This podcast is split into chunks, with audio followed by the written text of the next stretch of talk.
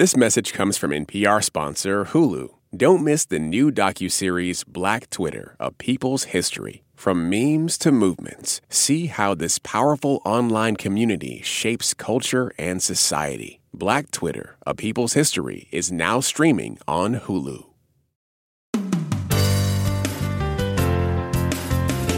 From NPR and WBEZ Chicago, this is Wait, Wait, Don't Tell Me, the NPR News Quiz.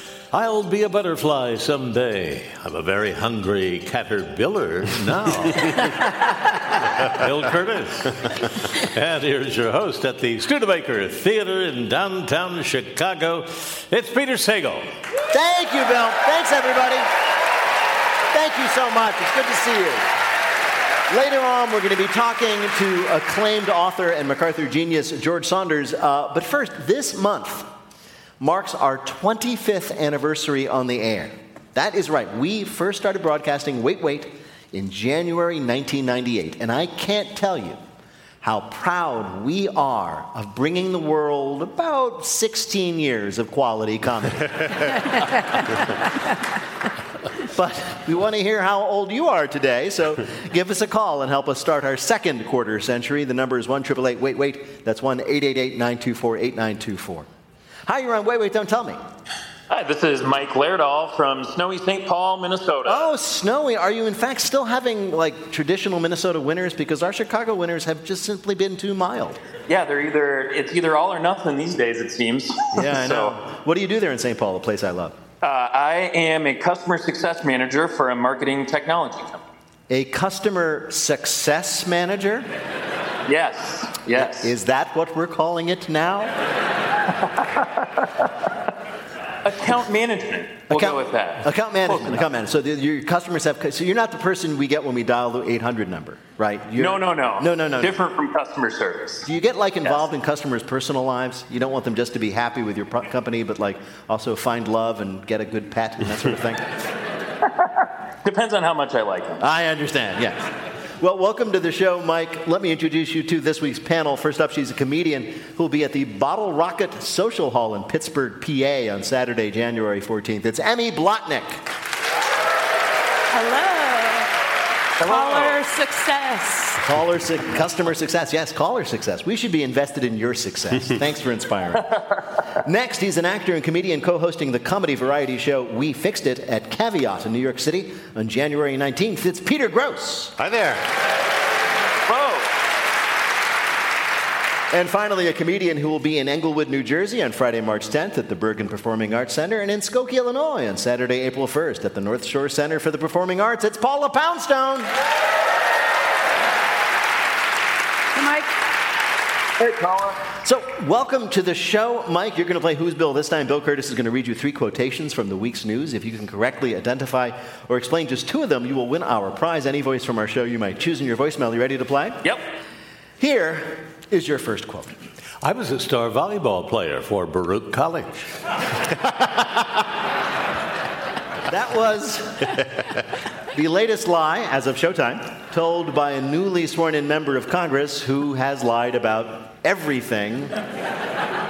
who, or rather, I should say, what, as far as we know, is his name? oh, uh, George? Yes. Santos? Yes, yes. George Santos. Yes. yes.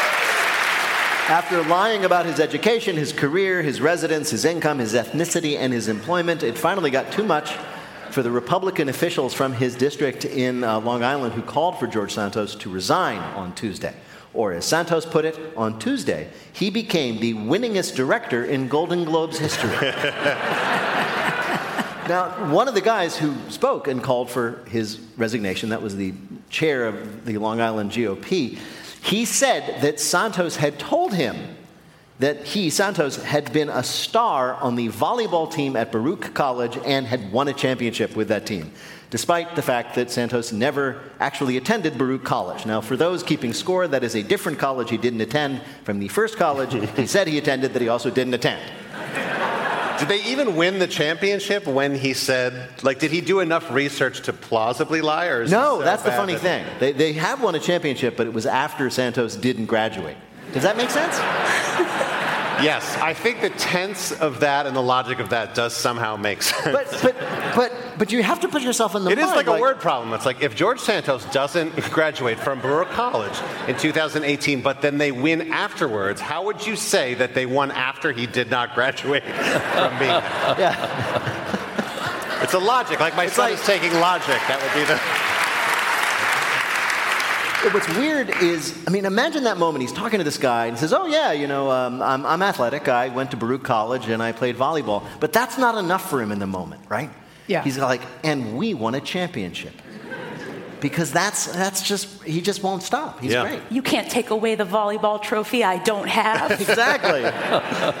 The idea that he would suggest that he was athletic, too, because, right, you look at him and, no, he's not athletic. no, he looks like like Marco Rubio's Clark Kent. You know what I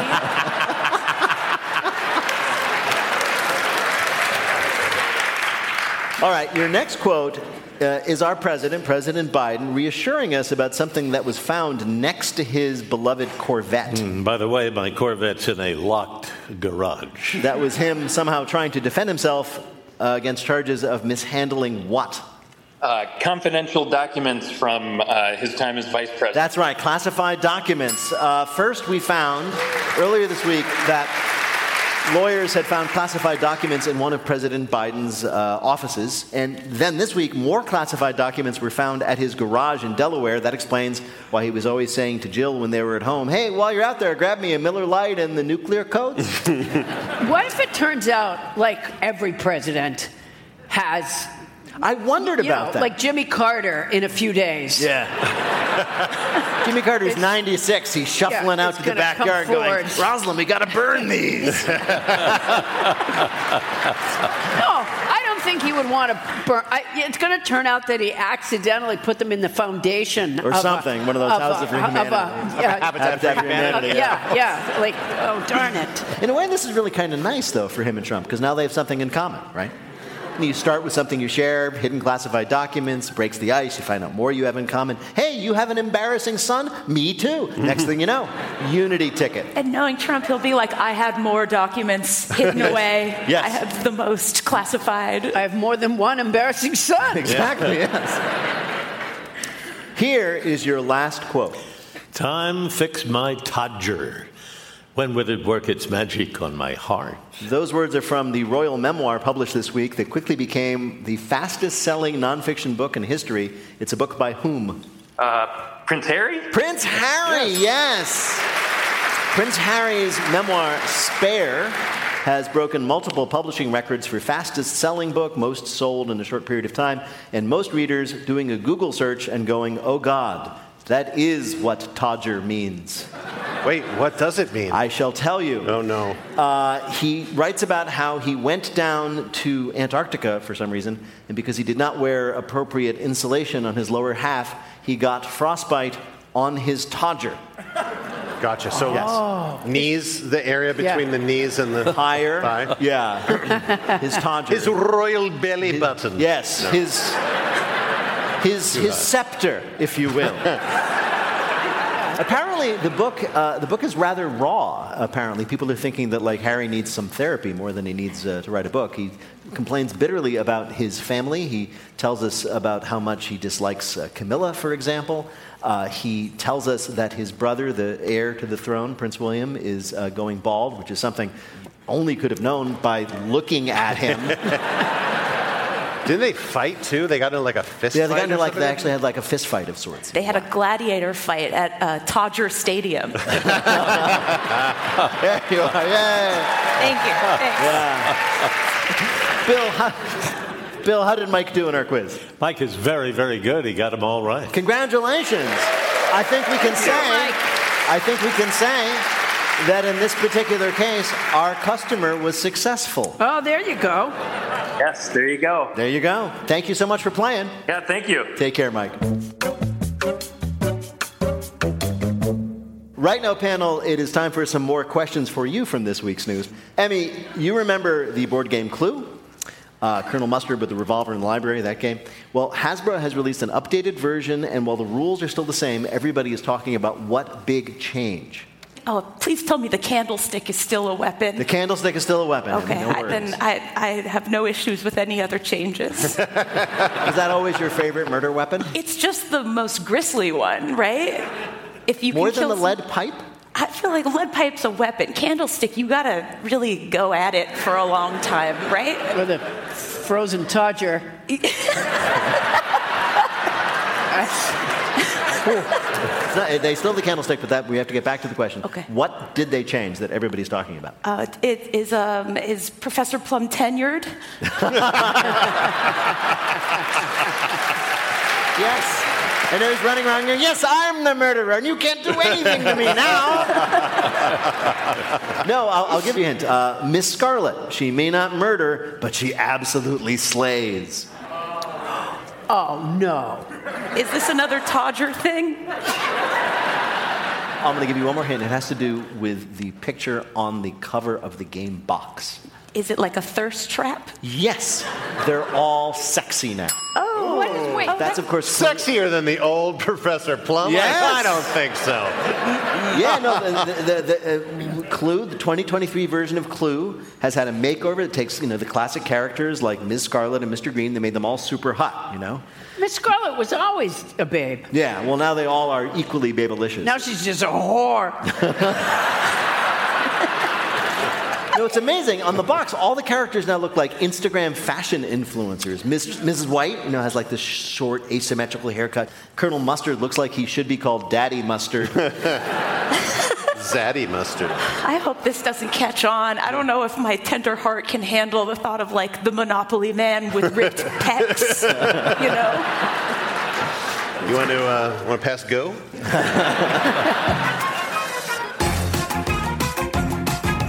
Coming up, we make a cold call in our Bluff the Listener game. Call 1 888 Wait Wait to play. We'll be back in a minute with more of Wait Wait Don't Tell Me from NPR. Support for this NPR podcast and the following message come from ezCater, committed to helping companies solve food. From employee meal plans to on site staffing to concierge ordering support. With corporate accounts, nationwide restaurant coverage, and payment by invoice. ezCater.com. Climate change fuels hurricanes. China promises to stop. The big lie persists. Butterflies have hearts. Singers die. Plumbers win. Nurses persevere. Your world speaks. We listen. NPR podcasts. More voices, all ears. Find NPR wherever you get your podcasts. Instead of scrolling mindlessly, engage mindfully with the NPR app. With a mix of on demand news, stories from this station, and your favorite podcast, you can relax without shutting off your brain. Download the NPR app today.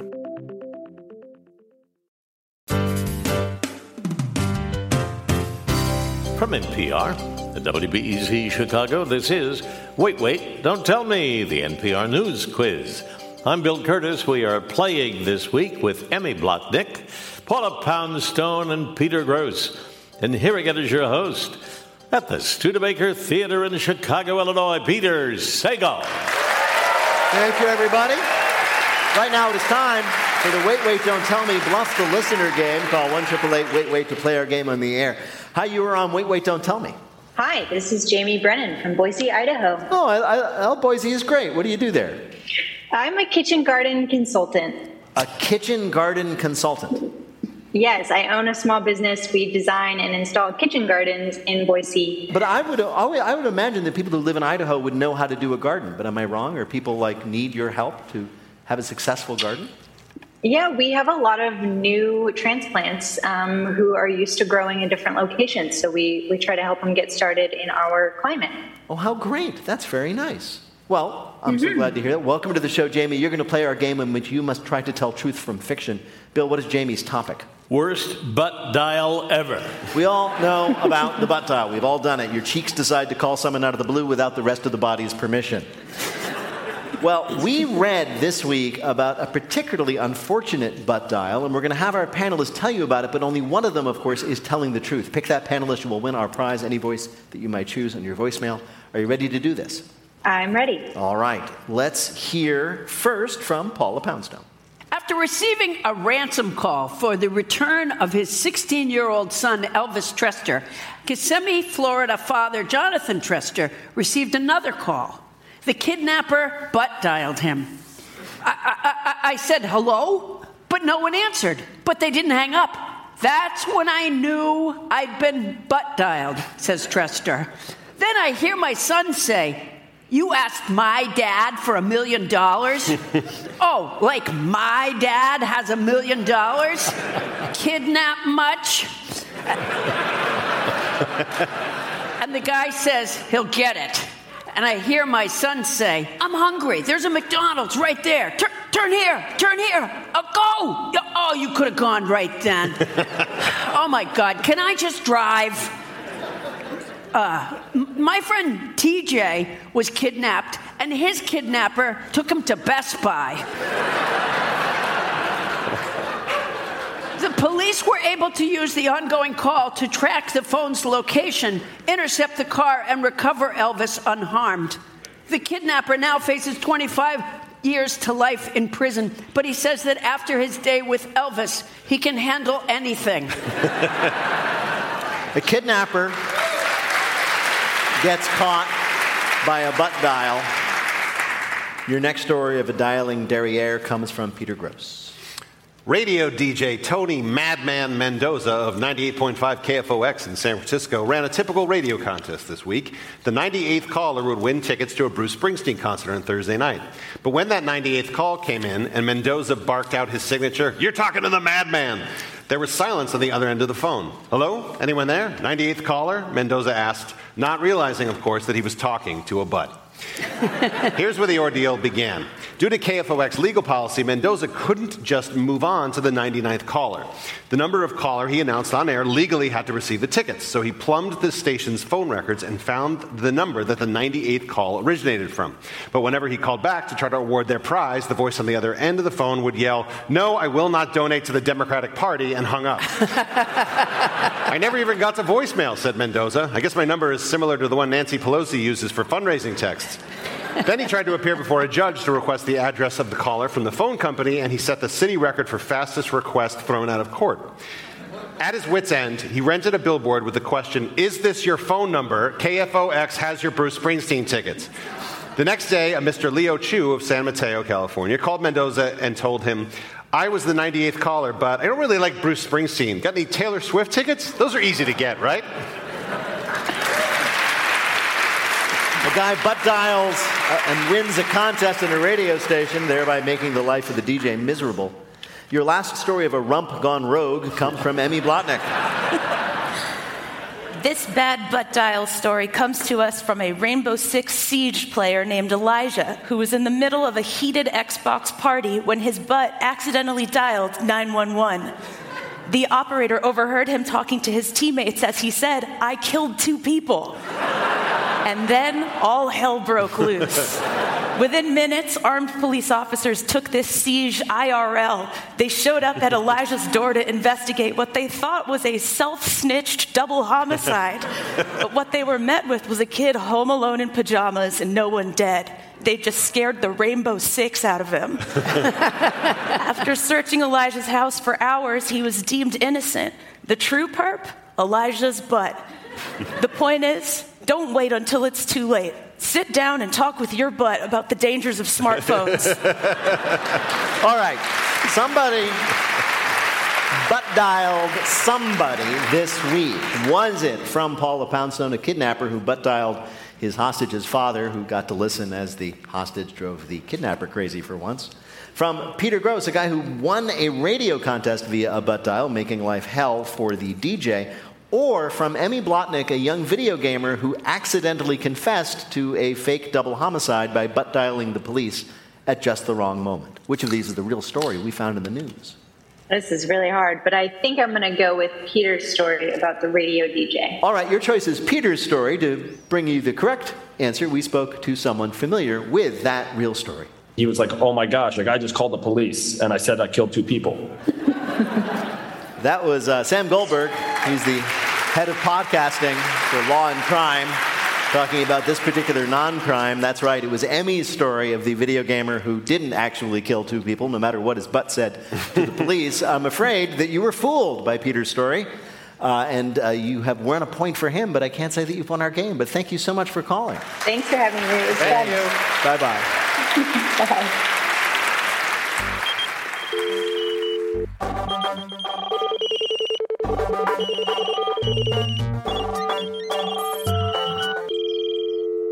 And now the game where we ask very, very smart people about something usually pretty dumb. George Saunders, one of the most acclaimed fiction writers alive, did not grow up wanting to be a writer. In fact, he didn't start seriously writing his short stories until he was almost 30. So, kids, if you want to end up winning a MacArthur Genius Grant and the Man Booker Prize, put down the notebooks filled with angsty poems and take off the turtleneck and go work in a slaughterhouse for a while. George Saunders, welcome to Wait, Wait, Don't Tell Me. Really nice to be here. And so, is that true? You had a bunch of odd jobs before you were a writer, and you worked. Um, you were a roofer here in Chicago, up on roofs, roofing. Yep. Mm-hmm. And you and you worked in a slaughterhouse. I did, not for very long, but I I, um, I was in Amarillo, Texas, and I needed to get to Chicago, and I needed about eight hundred dollars to get my car fixed. So yeah, and my my uh, my job was a knuckle puller, and uh, you know, you just kind of it, it was really cold in there, and uh, these big legs they, they look like big drumsticks and you we would just stand in line and wait for our uh, our leg to come by, and then uh, you know there's this incredibly elaborate thing you had to do to get this piece of meat out of there, and then you just took it and like pitched it across the room onto this conveyor belt. So. It was pretty sweet. Pretty sweet. Yum, yum, yeah. yum. Wow. I can just imagine you doing that and thinking to yourself, you know, what about literature? I did it about two weeks, and as soon as I had that eight hundred dollars, I just like ah ran over to where you handed in your equipment, and then I just like took a sprint out the door. It's happiest day of my life. It's entirely possible that somebody in Amarillo, Texas, is listening to this right now and going, "That's where that son of a gun went."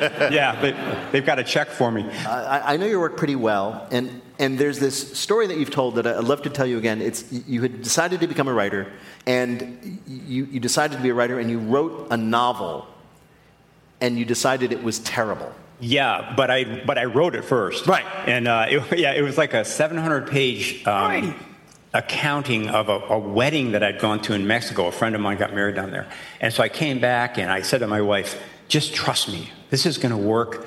Uh, Just let me do this thing. So for about a year and a half, you know, I got up early and stayed up late, and um, our kids were little at that time. And so finally, at the end of this period, I have this 700-page book, and the title of it was La Boda de Eduardo, which means like Ed's wedding. It sounds like a sitcom that should be on CBS or something like that. And, and with great reverence, I handed up to my wife, you know, like, well, just take your time. There's no rush. I'm, I'm pretty sure about what I've done here. And um, so, of course, like any writer, I sneak around the corner and I'm kind of watching her. And uh, she must have been on about maybe page six. And I look in and, she's got her head in her hands with this look of deep grief on her face, you know. So, so, and I knew, you know, I instantly knew it was, it was incoherent. You know, I was too tired when I wrote it. So that was a big, you know, big day. Right, uh, uh, which is, I've read your first story, and uh, if I understand correctly, you were at that time working in an office trying to make a living, right? Support your family. That's right. Yeah, That's And- as a tech writer. And, and your first story in your first collection, or the first story that you, I believe you published, is about an office. And the protagonist is a like a complete loser, and everybody hates him, but he gets to be the boss for a little while. Right? Yeah, that it, there, there was a series of stories that were all, they were in theme parks that were basically offices, right? And uh, you know, and they're you know the idea was to be kind of wacky and funny, and I had Vonnegut in mind and Monty Python. But the really interesting thing was when I just said, "Oh, to hell with it, be funny, be irreverent." You know, at that point, I felt like whether they're good or not, they're really speaking to me, uh, and they're really kind of confusing me, and you know, I'm having a lot of fun. And you knew that you were onto something when you actually heard your wife laugh when she read something you wrote, right? Yeah, well, I mean, the, the very first thing I wrote after that, that Mexican book was um, uh, I just wrote a series of kind of pornographic scatological poems at work while, while I was on a conference call, just kind of killing time. And, uh, you know, that, those kind of poems. And um, Oh, yeah, those kind of poems. Yeah. A lot of men But, from uh, Nantucket and Yeah, yeah. This is NPR. And we know I- about those poems. And then I also illustrated them on, on the other page and brought those home, and I almost threw them in the garbage, you know, almost threw them away. And uh, but I just left them on the table, and I look in, and sure, sure enough, Paula was, you know, genuinely laughing, and it was kind of like the first time in many years that anyone had reacted that, you know, positively to anything I'd written. Usually, it was kind of like you'd give a friend something to read, and they'd go, "Okay, well, yeah." I, I, I, I read it. You wrote I this really whole did. thing all by yourself. Yeah, yourself. there is a lot of punctuation. Yeah. so, Uh, George, uh, obviously, you've, you've won all this uh, acclaim as a serious uh, writer of literary fiction, the MacArthur Genius Grant and the Man Booker Prize, and many other things.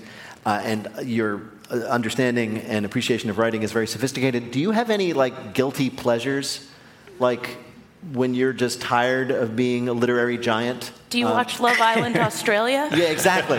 That's what I was going to guess. exactly. Love Island, Australia, specifically. Well, I think I'm going I'm going to pick up this new version of Clue. Yeah.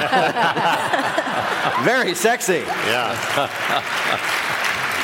Just to say, I would love to hear it if like George Saunders was like really into the Marvel Cinematic Universe, for example. Is there, is there anything like I, that? uh, well, I, I mean, I'm a big music fan, but I, I don't know if that's a guilty pleasure. Uh, I really, but I mean, I, I will watch anything and read anything. I think the, the idea is to be kind of a sieve, you know. And if you, if you, you know, when I was growing up on the South Side, my idea of literary was whatever I couldn't understand. You know, if I if I picked up a book and could make sense of it, it must be great. And now I feel like uh, so so there's kind of a an, an elite feeling to what I thought literature was. But now I just think it's anything that connects people in a way that's deeper than the usual way, habitual way we connect. That can be seen as literature. So you know, I just say let it all in, and I'll I'll sort it out at the writing desk. Well, what keeps me up at night is the peril of Thanos destroying half of all life in the universe. I'm going to take that as a guess. Yes. I, I have one more thing I'm going to offer before we get to our game, which is I have an idea. If you want to outsell Prince Harry, speaking as, as one of your fans, the one thing that we would love and snap up every copy would be an anthology of pornographic poems with drawings on the back. Yeah. Am I right? Yeah. I'm just saying. I, I think you've got the title right there. I know, yes. Pornographic poems with drawings on the back by George Saunders. And if and, It's and done. If at least one of them centered around Clue, I think you got your hook. well, George Saunders, it is always such a joy to talk to you, and we have invited you here to play a game we're calling The Art of the Court Story. So, as we've discussed, you write and teach short stories. We thought we'd ask you about court stories, things that have happened in courtrooms across the country. Answer two out of these three questions correctly, you'll win our prize. One of our listeners, the voice of anyone from our show they might choose. Bill, who is George Saunders playing for? Jane Owens of Las Vegas, Nevada. All right, here's your first question. A man Can I just tell Jane if I, Jane if I lose, I'll put my voice on your machine. Oh, there you go. That's good. No losers here. Here's your first question, George. A man named Richard Overton once sued Anheuser-Busch, the famous brewery, for $10,000. Why? A, he says they stole his idea for a quote, completely tasteless beer. B, he says that their ads lied when they promised drinking beer would attract beautiful women. Or C, his constant repeating of the line, What's up? from those Bud Light ads cost him all of his friends. That way, that can't be right because losing all your. If you, if you said got them divorced, I would believe it, but that doesn't really make sense. How, What was number two again? Number two was that he says that the ads lied when they promised drinking beer would attract beautiful young women. Uh, I don't know. I, I guess I'll go with that one, but I, I don't know. What do you, Uh, no, you're right. That's in fact what happened. Oh, there you go. Turns out, despite what they show you in all those ads, gorgeous women in bikinis are not attracted to the sound of beer cans opening. Who knew? All right. Second question A man named Alan Heckard once sued Michael Jordan, Chicago's own, for $416 million for what? A, for having a lot of money and just not sharing it with other people. B, for looking like him because he was tired of people asking him if he was Michael Jordan. C, for not growing his hair out and letting the world know that male pattern baldness was not a source of shame. I'm going to go with number two. Or You B. number two, that's right. He was, to be fair, Mr. Heckard, he did look a lot like Michael Jordan, and I could see how that would get annoying. Okay, George, last question. According to a book collecting excerpts from actual court reporters' transcripts, which of these questions was actually asked by an attorney to a witness? A, doctor, isn't it true that when a person dies in his sleep, he doesn't know about it until the next morning? B, the youngest son, the 20 year old, how old is he? or C, were you present when your picture was taken? Oh my God. All- All of those seem viable, gi- given human nature. Uh, I'm going to say C, the third one. You were right in the first place. They were all true. They all were said in court. Hey, I didn't even know that was an option. Yeah, well, it is now. How about that, Judge? Bill, how did George Saunders do in our quiz? Perfect, of course. He's from the South Side. Yeah. George Saunders is a Booker Prize winning author. His newest collection of short stories, Liberation Day, is out now. George Saunders, thank you so much for joining us And Wait, Wait, Don't Tell Me. Okay. Such a pleasure to be with you. Oh, Thank George, Peter. it's great to talk to you. Take care. Hi, George. We Bye-bye. learned a lot, George. Thanks. Bye, George. Bye-bye. Bye-bye. In just a minute, Bill has a warning about the menace hiding in everybody's pantry. Call 1 Wait Wait to join us on the air. We'll be back in a minute with more of Wait Wait Don't Tell Me from NPR. NPR brings you the updates you need on the day's biggest headlines. The Senate narrowly passed the debt ceiling bill that will prevent the country from defaulting on its loans. Stories from across the world. Knowing how to forage and to live with the land is integral to Amis culture. And down your block. From CPR News, this is Colorado Matters. And you can find all of that and more in your pocket. Download the NPR app today. From your car radio to your smart speaker, NPR meets you where you are in a lot of different ways. Now we're in your pocket. Download the NPR app today.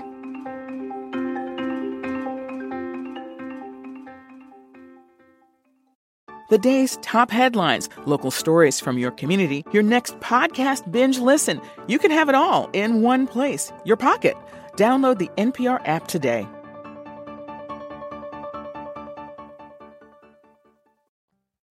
The NPR app cuts through the noise, bringing you local, national, and global coverage. No paywalls, no profits, no nonsense. Download it in your App Store today.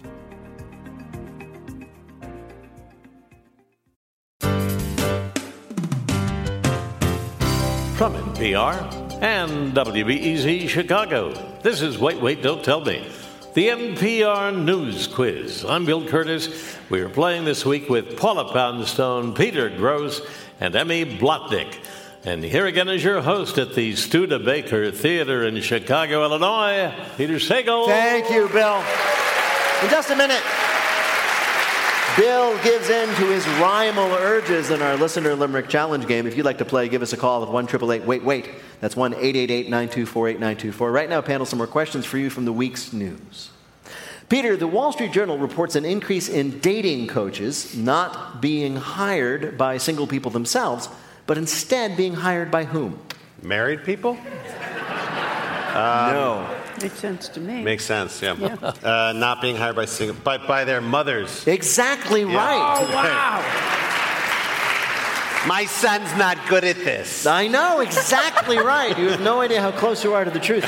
More and more parents are surprising their adult children with uh, sessions with dating coaches, uh, just the thing you want to make them uncomfortable about being single and you don't want to wait for Thanksgiving. Pleasantly surprising. You forgot the word Pleasantly surprising. Oh, yes, the children are always so delighted. Uh, one of these mothers told the Wall Street Journal that she created a dating app profile for her daughter.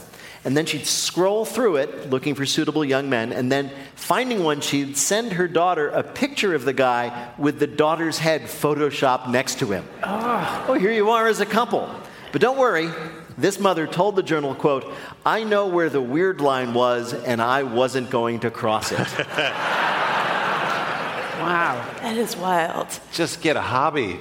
I mean, it's impressive Mom. that she knows how to Photoshop. That's true. That's true. She took a whole advanced thing. They were like, you can get involved in your child's life. I'll learn Photoshop. I'm a graphic designer. Peter, a new study suggests that an extinct species turns out to have been much smarter than we previously thought, perhaps even smart enough to use tools. What animal am I talking about? That is extinct? Yes, famously extinct. The Tyrannosaurus Rex? Tyrannosaurus Rex, exactly right. A stud, yes, Thank you. T Rex. I deserve that. The study looked at uh, brain cases, uh, Tyrannosaurus rex fossils, and determined that they could have had brains with as many neurons as a baboon, which, if you know any baboons, uh, that's enough to have a social system, uh, pass knowledge down through generations, culture, and even use tools.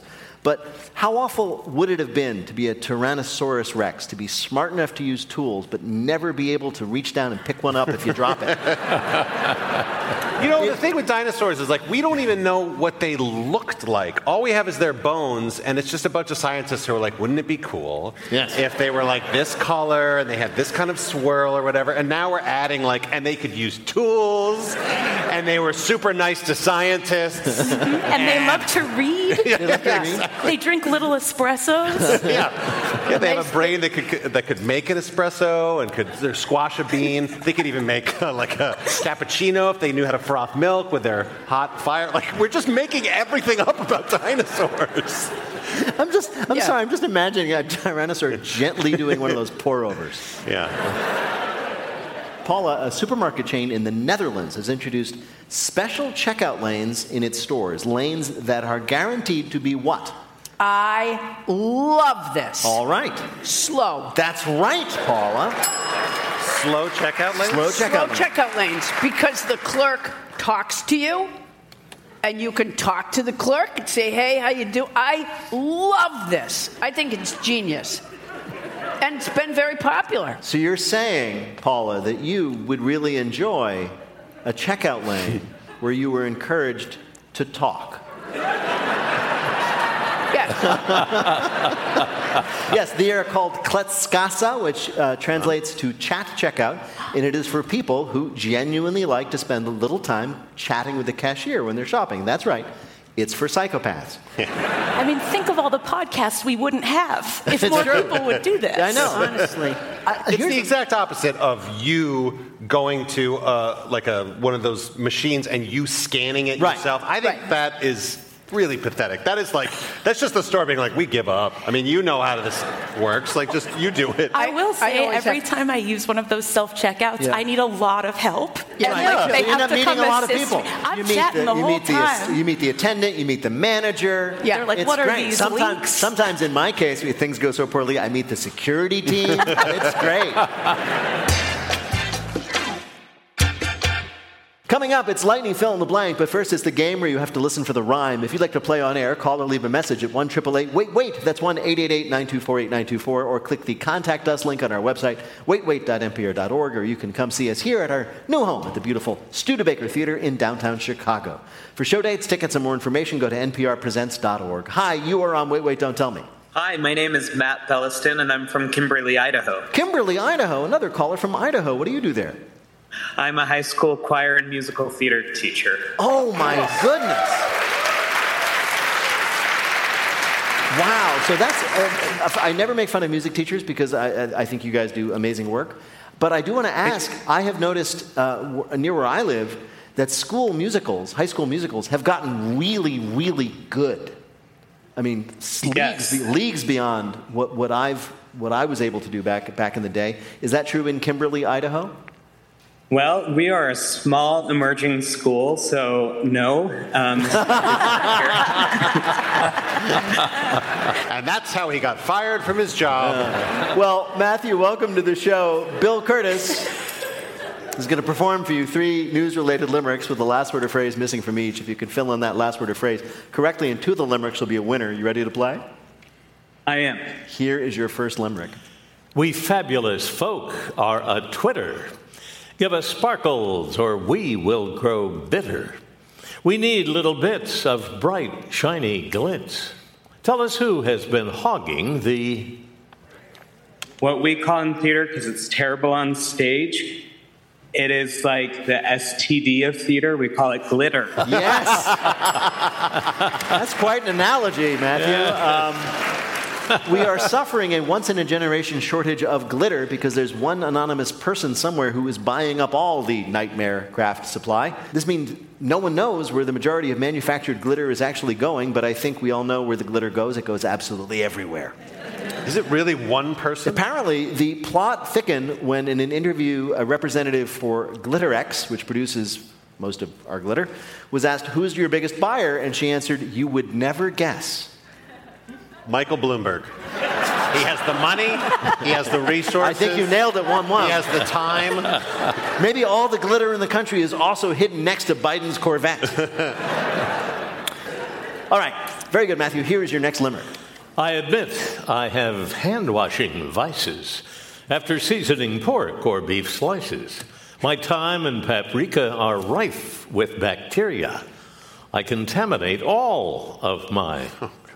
Spices. Spices, Yes. yes. Scientists have finally figured out the grossest thing in your kitchen, and that is your spice jars. And, and that it's even worse than the toilet seat you're using as a charcuterie board because you saw somebody do it on TikTok. this is such so surprising. Who would have thought there was anything disgusting about a jar of something called meat rub? It's the idea that you're, they just gets cross contaminated. Exactly. This is what they did. It's quite ingenious. Uh, they took some turkey meat and they sort of contaminated it with a special yet harmless bacteria that they can trace. And they handed it to people and they said, make turkey burgers. And they made turkey burgers in the kitchen according to a recipe. And then they went through the kitchen and they looked for that bacteria and they found high concentrations in the spice jars because people would like pick it up with their dirty meat hands and their dirty meat feet and get it all over the spice jars. Wait, meat feet? Well, Who's you know, some people get enthusiastic about turkey burgers. People need to wash their hands. Yeah. All right, here is your last limerick. I need walking. Why aren't you home yet? Here's a pic. Does my nose still look wet? And emojis. How crude. Lots of bowl without food. Those are texts that I get from my. Oh, I sure hope my pet isn't texting. She's, she can't even talk to me. I know, his pet, very good. Uh, at this year's CES, the big electronics show, a company unveiled amazing new technology that allows your dog to text you, they say. It's going to be a learning curve for dogs, though, who think SMH means sniff my hiney. the new technology involves these, this device with buttons that dogs can allegedly use to tap to communicate different things. Things like ball or walk, or you are going to be so amused when you see the x ray of what I just ate. The technology costs $250, which seems pretty steep to learn that, yes, your dog would, amazingly, like a treat. You know what that's really for? The whole thing is a study to find out who has 250 extra dollars. Bill, how did Matthew do in our quiz? Matthew's perfect score is the sound of music. Yeah. Thank you. Thanks so much for playing, Matthew.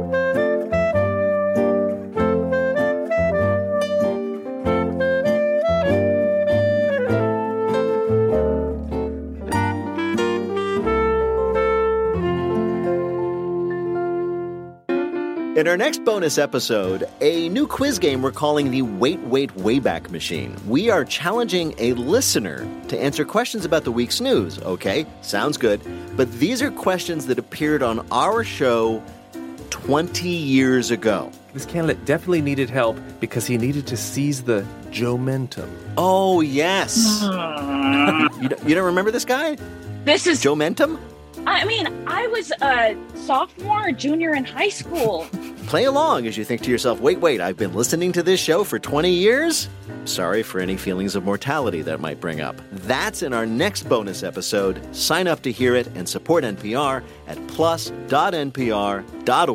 That link is in our episode notes. Hey, it's Ayesha Rascoe from NPR's Up First podcast. I'm one of thousands of NPR network voices coming to you from over 200 local newsrooms across the country. We bring all Americans closer together through free and independent journalism, music, politics, culture, and so much more. The NPR network. What you hear changes everything. Learn more at npr.org/network. Now, on to our final game Lightning Fill in the Blank. Each of our players will have 60 seconds in which to answer as many fill in the blank questions as they can. Each correct answer now worth two points. Bill, can you give us the scores? Emmy and Paula each have two. Peter has three. All right, so that means, Peter, you're third. And between Emmy and Paula, Paula, I will arbitrarily choose you to go first. The clock will start when I begin your first question. Fill in the blank. On Wednesday, officials said there was no evidence that the computer error that grounded thousands of blanks was caused by a cyber attack. Airplanes. Right. Following a tentative deal, more than 7,000 striking blanks in New York announced plans to return to work. Nurses. Right. This week, the World Bank forecasted a high risk of a global blank coming in 2023. Uh, I don't know, recession? Yes, on Tuesday, Representative Katie Porter announced her intent to run for Blank's Senate seat. Dianne Feinstein. Right. This week, a conservative columnist who said her New Year's resolution was to, quote, shoot guns and watch football, unquote, blanked. Um, got shot? No, she shot herself in the foot while watching football. Oh, gosh. On Monday, the Georgia Bulldogs beat Texas Christian University to claim their second straight college blank title. Uh, uh, Sugar Bowl. Football. Football, yes, yes, Paula. This week, a fire in Wisconsin caused a historic canal to be completely clogged with blank. Um, uh, fi- flame retardant. No, with melted butter. Oh. Ah. And what is definitely the most Wisconsin disaster of all time? A fire at a dairy plant caused melted butter to flood the town of Portage, clogging up its historic canal and several storm drains. And arteries. Bill, how did Paula do in our quiz? Paula got five right, 10 more points, total of 12, and the lead. Oh, I got the lead. Got to hang on to that. All right, Emmy, you're up next. You ready to play? Yes. All right. Here we go. Fill in the blank. On Tuesday, thousands of protesters took to the streets demanding tough punishments for the rioters who stormed blank's capital. Our nations? No. Brazil. Brazil. Right. Okay. According to new data, China is on track to have over 1 million blank deaths in 2023. COVID? Yes, this week Russia announced it was replacing its military commander in the war with blank. Ukraine? Right, on Tuesday, Allen Weisselberg, the former CFO of Blank's real estate business, was sentenced to five months in prison. Uh, Trump? Yes, on Monday, farmers in the U.S. won the right to repair their own blank brand farm equipment. John Deere? Yes, on Wednesday, Russia announced it was sending a replacement capsule to rescue astronauts stranded on the blank. Moon? The ISS. Of course. Stranded on the moon would be amazing. This week, guards at a prison in Canada said they apprehended a blank trying to smuggle drugs into the prison. A criminal. No, a pigeon with a tiny backpack full of meth. With a tiny A pigeon with a tiny backpack. Officials say they've been trained to keep an eye out for drones carrying contraband over the prison walls, but they'd never before caught a live bird smuggling drugs. But that's probably because drug dealers are too scared the birds would steal the meth for themselves. I mean, why else would woodpeckers be up at 2 in the morning drilling thousands of holes into trees? Did I win?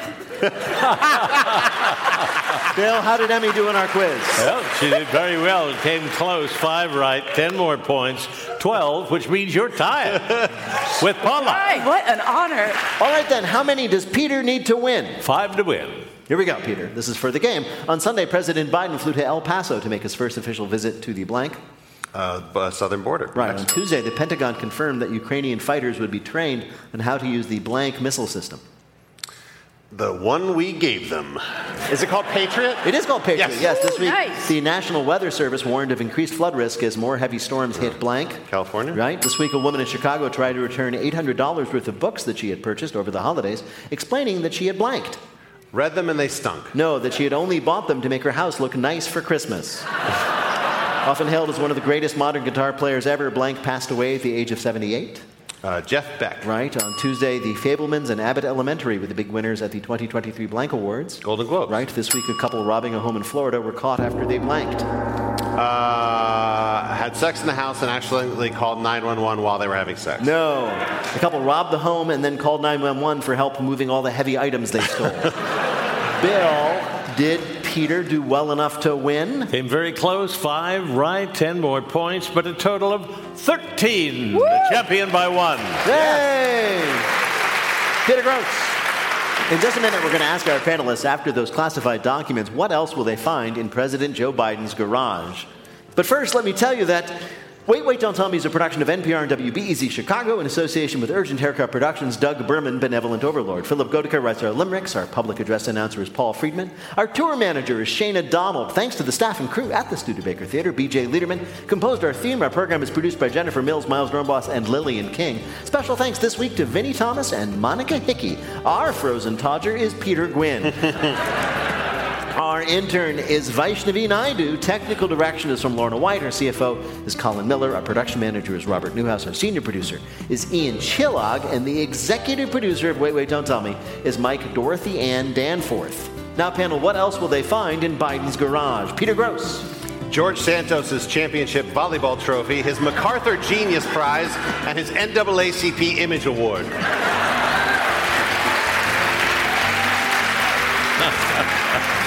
Emmy Blotnick. A halfway decent Led Zeppelin cover band. and Paula Poundstone. A diorama Hunter made in the third grade. A Kennedy half dollar, a sock, and kittens. Well, if any of that happens, panel, we'll ask you about it on Wait, Wait, Don't Tell Me. Thank you, Bill Kurtis. Thanks also to Paula Poundstone, Peter Grosz, Emmy Blotnick. Thanks to all of you for listening at home and to our fabulous audience here at the Studebaker Theater. You're the best. I'm Peter Sagal. We'll see you next week.